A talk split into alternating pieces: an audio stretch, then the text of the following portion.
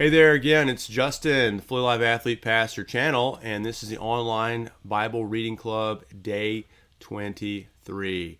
All right, so as we're looking at the text here, we've got before us Exodus 7 and 8, and then we've also got Matthew 15, 1 through 20.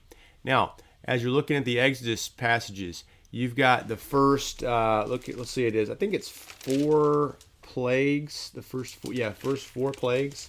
Uh, now there are ten plagues in uh, Exodus seven through ten there, but we're going to be looking at seven and eight today. So the first one is the turning of the water to blood or to to red blood, and uh, that's just uh, a horrible, nasty uh, plague there that God put on them. Now, uh, one of the things that as you want as you want to understand this, why is God doing this? Well, he's demonstrating his glory, first of all, that he reigns. But another thing I want to highlight here is that uh, the heart is the main thing in religion. The heart. Now, um, when, in our house, we try to teach our kids that uh, our hearts are the problems. It's not just our external behavior, but why are we doing what we're doing? What's the heart? It's what do we treasure? What, what do we value the most in at the center of ourselves? And that's what that determines what we do, what we think, what we feel. and so uh, you would think like some things would be just so obvious we shouldn't be doing that, and and uh, you know, but we still find ourselves doing what the things that we really know better than doing. Well, why is that? It's the heart, and so one of the the chief markers of maturity we want to instill in our kids is when when they're confronted with those things and and ourselves is that we pray and ask God to change our heart. You know, give us a clean heart, give us a a heart that desires uh, the truly wonderful and beautiful rather than the, the, the knockoffs or the counterfeits, you know, that, that we think are going to satisfy our hearts. Well, as you look at 713, the verse there uh, in your text, you see that this is the issue. It's the heart. You know, Pharaoh has seen uh, and ought to know better, uh, but it says there that God hardened his heart, or, or that his heart was hardened, uh, and he would not listen there. And sometimes it says that God hardened his heart. Sometimes it says that Pharaoh uh, hardened his heart, and you're like, which one is it? And it's yes. Both of them are right. Pharaoh is hardening his heart against God, and God's certainly active in all things. Uh, and so, but God's sovereign, but Pharaoh is responsible still uh, for for his heart's condition. And as you look at it, you, you, you, flip through and you see, well, after the, the the Nile being turned to blood, the Nile River, the famous longest river in the world here, is going to be turned to blood. You would think that something would be up and Pharaoh would capitulate with Moses' request to let the people go. He doesn't. He doesn't, of course. And you see the second plague, the frogs. Now, why frogs? Well, you know, usually when you wanted to form a god in the ancient world, you would take pictures of strength and t- pictures of virility. And uh, from what I understand, uh, that, that people would worship the river, they would worship the sun, they would worship uh, all these things uh, that would be uh, the Pharaoh himself, uh, as he's a king and he's majestic, right? He's got all the fancy stuff, castle and horses, etc.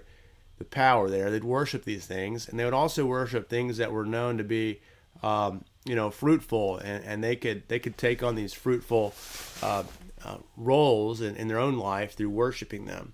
Uh, and that's the idea. You want to be able to multiply, and, and so they'd worship fertility and sex and all these things.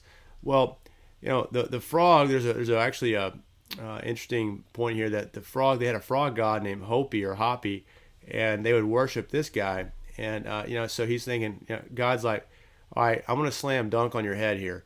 I'm going to take uh, what you worship and I'm going to th- dump them on you. I'm going to dump frogs on you and see how you like that. See how that feels see if that's any help at all to you to have frogs, you know, destroying your land and on top of everything.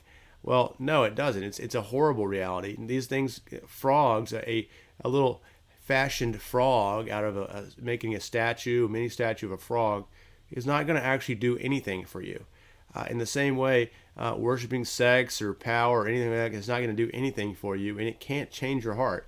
You're still going to be the same miserable person even if you get all of your hopes and dreams and everything. I'm just being honest here. There's there's no way we can take external things and change the condition of our hearts.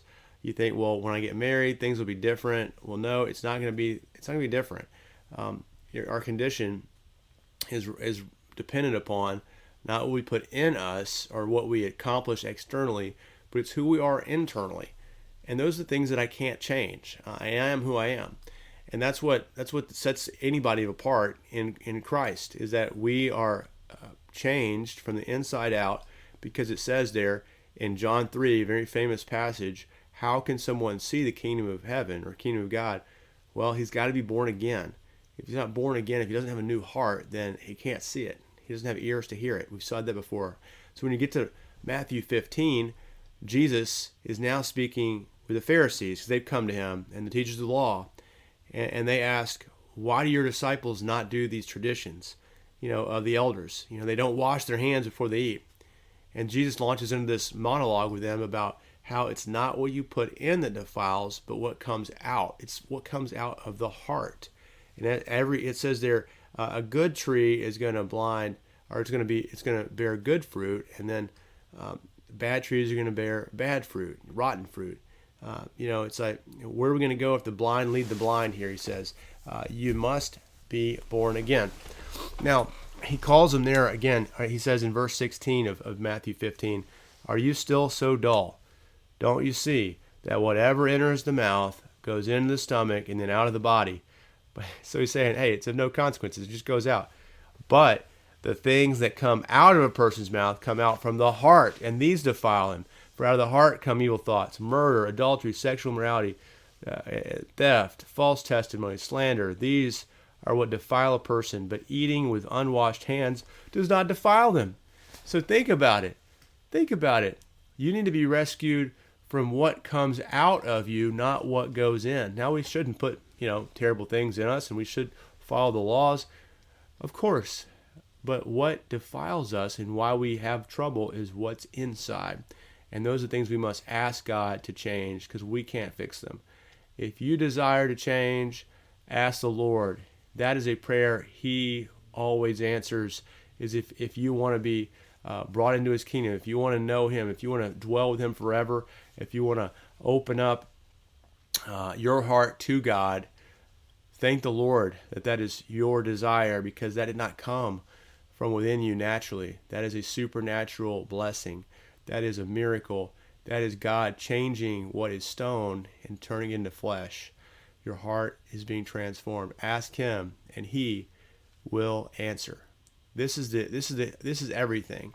If you're in Christ and you and you're struggling and flailing away, um, ask Him, and He will give you the help. Um, Call out to Him. That is the idea. That's a different heart. Okay, the heart is the main thing in religion. I hope you've enjoyed Bible Reading Club day 23, and we'll get into 24 tomorrow. We'll, we'll see uh, as, as God continues to plague the Egyptians. Uh, will He let the people go? Hey, I don't know. We'll see tomorrow. No spoilers in here. Uh, get, get back to it, and let's read the Word of God together. I hope you're enjoying it. If you're liking it, hit the like button, subscribe, notifications, turn them on, all that stuff make comments, do it because every time you do, more people start seeing these things and we get the word out there. Thanks for supporting it. We'll see you soon. Peace.